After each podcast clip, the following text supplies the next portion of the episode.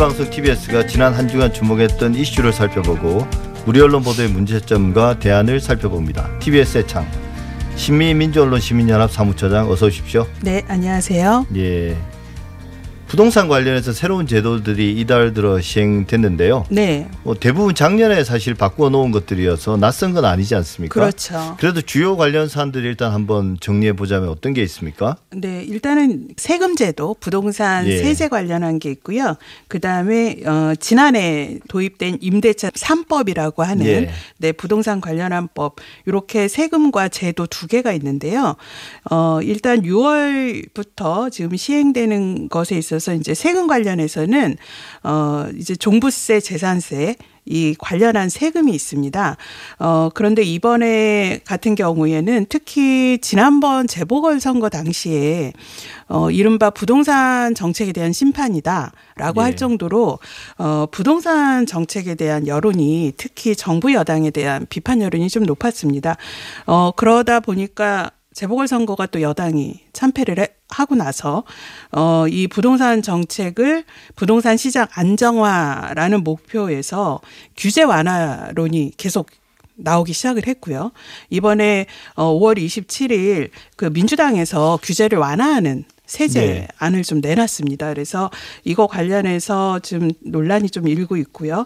임대차 3법 같은 경우는 어 지난해 이제 제정이 돼서 7월 30일부터 시행을 하고 있는데 이제 세 가지가 해- 핵심이지 않습니까? 계약갱신 청구권, 전월세 상한제, 그다음에 전월세 신고제인데 전월세 신고제가 6개월간 유예 기간이었다가 이번 6월부터 이게 이제 본격 시행이 됩니다. 예. 그래서 전월세 신고제가 어, 부동산 시장 안정화에 어떤 영향을 미칠 거냐 이걸 놓고 이제 감론을박이 벌어지는데 어, 세제와 비롯해서 이, 이 임대차 3법 세 개가 이제 본격 시작이 되는데 특히 세제 관련해서는 이른바 세금 폭탄론이 지난해 연말부터 이제 네. 고개를 들기 시작해서 올해 상반기 어 보궐선거 재보궐선거를 계기로 본격화돼서 지금 다시 전면에 폭탄론이 등장하는 것이 특이사항이라고 볼 수 있습니다. 예. 그동안 뭐 이런 제도들 세금 제도와 또 전월세, 임대차 관련된 법안들에 대해서 언론들이 모두 다 불만이다. 네. 모두에게 피해를 주는 법이다. 네. 사실 그런 건 아니었음에도 불구하고 솔직히 그런 제도가 어디 있겠습니까? 모든 사람에게 다 해를 끼치는. 근데 시행 이후에도 여전히 그렇다는 거죠. 세금 폭탄론이나 이런 것들이 또 다시 네. 이제 실제로 이제 고지서가 나올 거 아닙니까? 그렇죠. 어, 또 이번부터는 어, 다주택 자에게 어, 그 그동안 유예했던 이제 양도세 중과 조치가 이제 본격 시행이 됩니다. 예. 그렇게 되면은 실제 이제 다주택 자들 어, 또 고가의 어, 부동산을 소유한 사람들 경우는 종합부동산세 그다음에 이제 처분을 하는 단계에서 매매하는 단계에서 부과되는 이제 양도소득세의 세율이 어 높아질 가능성이 있거든요. 이런 거를 염두에 두고 이제 뭐 폭탄론이 대대적으로 지금 나오고 있는 상황입니다. 예. 그러니까 원래 팔거나 증여를 하라고 이제 네. 정부에서 어떤 세금을 높인 건데 처분을 안 한 거죠. 안 하고 이제 그렇죠. 가지고 있는 거니까 거기에 네. 대해서는 당연히 네. 원래 예고됐던 대로 어 다음에 팔 경우 네. 어, 양도세가 중과되긴 하겠습니다. 네, 또 이 부동산 세금 제도가 강화된 거는 사실은 이게 1주택 보유자에게는 영향이 사실상 없습니다. 이게 예. 다주택 그다음에 투기 목적으로 주택이나 부동산을 소유해서 그동안 부동산 정책이나 시장에 악영향을 미쳐온 대상을 상대로 하는 건데요.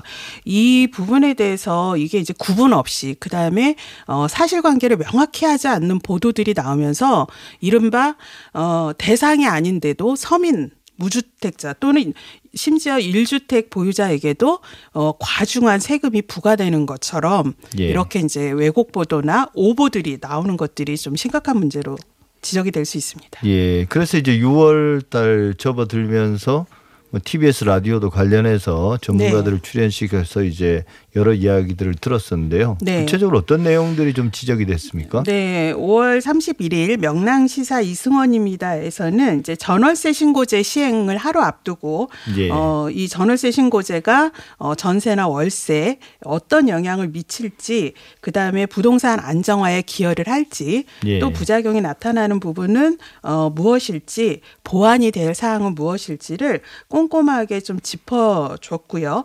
그 다음에 다음 날 6월 1일 김어준의 뉴스공장에서는 어, KB국민은행의 투자자문 부장이자 이제 세무사 원종원 세무사가 출연을 해서요.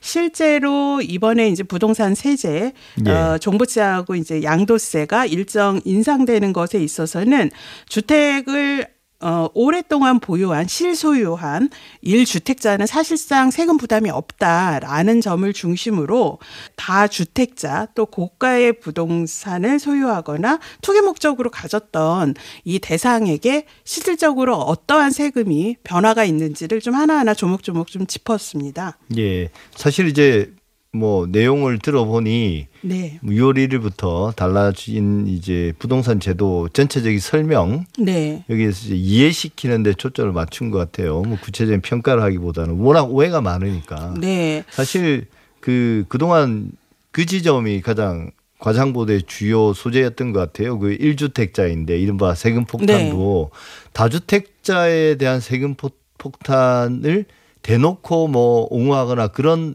비판하는 그런 언론 보도는 별로 없었던 것 같아요. 네. 다주택자에 대한 여론이 워낙 안 좋기 때문에 그렇죠. 사실은. 네. 근데 이제 강남의 아파트 한 채 가지고 소득 없이 살고 있는 은퇴한 노부부 네. 이런 분들에게 종부세 폭탄. 그런데 이제 저도 그 라디오 방송을 들어봤습니다만 그 세무사분 말씀으로는 어 그런 부부들 같은 경우는 해당 아파트에 오랜 기간 거주한 경우가 대부분이고 네. 뭐 10년, 20년. 네. 그럼 종부세가 별로 부담될 정도는 아니다. 이렇게 이야기를 하더라고요. 그렇죠. 이게 지금 종합부동산 관련해서 대표적인 오보예요. 예. 그리고 왜곡 악, 악의적 왜곡 보도라고 할 수 있는데요. 소득이 없는 은퇴자가 이른바 이제 똘똘한 한 채라고 하는 예. 그 소득 없이 어, 부동산을 소유하고 있을 때 얼마나 세금이 느냐 이런 보도인데요. 실제로 그 보수 경제지나 이런 데서 보도한 게 그 세금의 금액도 달라져서 나중에 수정을 다 합니다. 예. 시- 신문사들이 다 하게 되는데요. 어, 이 70세 이상 그 연세가 높은 분들은 사실 연료자 공제라 해서 40% 세액 감면을 받고요.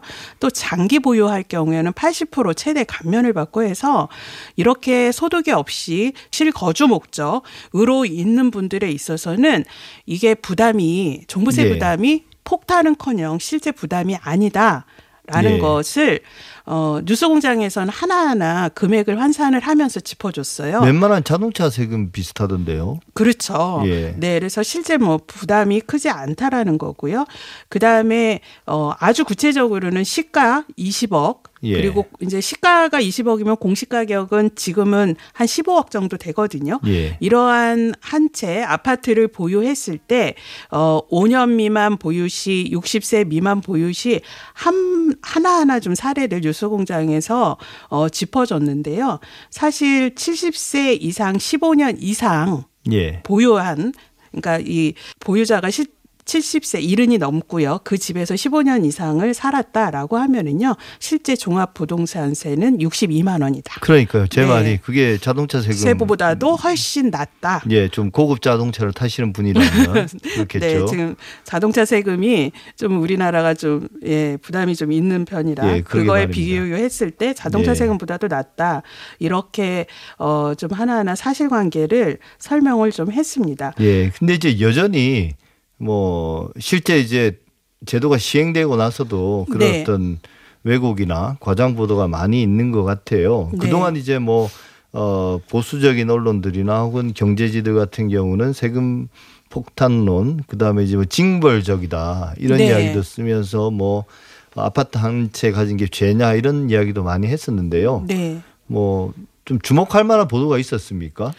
세금 폭탄론은 사실 이번에 문재인 정부에서 처음 나온 게 아니고요. 예. 어, 이게 이제 노무현 대통령 참여정부 당시에 부동산 정책들을 이제 그 당시도 여러 번 처음 도입될 때 그렇죠. 강화하고 종부세도 도입이 되고 이럴 예. 때인데요. 그때부터 이 세금 폭탄론은 이제 시도 때도 없이 나오기 시작을 하는데 이번에는 역시 이번에도 세금 폭탄론은 이제 보수 언론 특히 경제지가 앞장서 가지고 어 보도를 하면서 사실과 다른 내용으로 어 이게 그 종합 부동 부동산세를 내는 대상도 아주 한정적이고 그다음에 예. 이제 고가의 부동산을 소유한 경우에 한해서만 되는 것들임에도 어 이렇게 왜곡을 해 왔는데요. 이게 이때 당시 저, 저희가 좀 분석을 해 보면 어 2005년 종부세 처음 시행될 때 이제 세금 폭탄 이런 용어들이 이제 등장 등장을 합니다. 이게 참여자 정부 당시 2006년에 719건 으로 예. 가장 많은 보도를 했는데 이명박 정부 때는 66건, 2009년에는 그렇게 떨어져요. 이게 다시 2017년 336건, 그 다음에 종합 종부세 인상안 나온 대책이 나온 2018년에 이제 770 건으로 급증이 되기 시작을 하는데 이게 아직도 우리는 무주택자 비율이 높은데 사실은 이런 종합부동세라든지 세금 폭탄론은 이런 무주택자에는 아예 해당이 안 되거든요. 그렇죠. 그리고 예. 아까 말씀드린 듯이 일가구 일주택에도 해당이 안 되는 사안이에요. 예. 그 극히 일부에 대한 어 문제인데 이게 어 세금 폭탄 보도로 인해 가지고 오히려 부동산 시장 안정화보다는 불안감 을 조성을 네. 하고요. 그 다음에 이러한 보도들이 어 부동산 정책 대책 같은 경우는 되게 중장기로 가야 되는 건데 이런 여론에 영향을 받은 이제 정부나 또는 국회 당들이 어 자꾸 완화 또는 갈팡질팡 이렇게 하면서 어 정책이 제대로 잡지 못하는 악영향을 지속적으로 미쳐왔다. 이게 좀 가장 큰 특징으로 볼 수 있습니다. 예, 근데 사실 이게 어 제도가 시행되기 전에는 네. 추측이 난무하고 네. 그러면서 막연한 이제 좀 고가 주택을 가지고 계신 분이나 좀 주택을 두 채 이상 가지고 있는 분 또 한 채 있더라도 뭔가 좀 어, 뭔가 이게 종부세라고 하면 덜컥 겁이 나고 또 네. 그런 거에 기반해서 또 화도 나고 네. 이랬을 텐데 막상 이 제도가 시행되면 네. 그 실상이 밝혀지는 거 아닙니까? 경험되는 거 아닙니까? 마치 네. 우리도 백신에 대한 공포가 엄청나게 컸다가 이제 실제 뭐 접종을 하게 되니까. 시- 접종을 네. 시작하고 나서는 그런 것들이 많이 줄어들었거든요. 그렇죠. 근데 지금도 이제 그런 언론들이 과거와 같은 즉 네. 제도가 처음 예고됐을 때의 그런 유의 어떤 혼란과 어, 과도한 우려 이런 허위 왜곡 보도들을 하나요? 네, 이번에도 역시 또 나타났습니다. 이게 6월 1일자 보면 그 언론들이 이제 예. 이 부동산 관련한 보도들을 하는데요. 뭐, 뭐 일면에 대체적으로 다 보도를 했습니다. 어, 이제 조선일보, 세계일보 보면은요. 어, 이번에 이제 민주당에서 어, 일부 완화 정책을 내놓기도 했지 않습니까? 예. 그랬는데 어 이게 재산세율 완화가 찔끔 이렇게 하면서요. 조선일보 일면 제목이 그 난리치고는 여재산세 찔끔 감면 어 그러면서 기대에 못 미친다. 그리고 무주택 청년 세대가 기대했던 LTV 완화도 찔끔 생생낸 정도다. 이렇게 하면서 지금 조선일보가 이제 찔끔이라는 예, 이렇게 비판을 했고요. 또 조, 이게 조선일보, 중앙일보, 동아일보 세 개 신문이 공통으로는요. 이번에 이제 주택 임대 임대 사업자 대- 제도에서 매입 임대 신규 등록하는 걸 이제 폐지하는 방향으로 어 발표가 됐는데 이걸 또 비판을 하고 나섰어요. 그리고 특히 동아일보하고 중앙일보는 이번에 재산세 완화 비율이 적다 이거보다는요. 임대 사업자 신규 등록 폐지 방안을 집중적으로 비판을 하면서 임대 사업자의 날벼락이다. 이런 예. 네, 비판까지 했고요. 그런데 또 경향신문 한겨레는 또 이 신문과는 전혀 또 저 반대의 네. 논조로 비판을 합니다.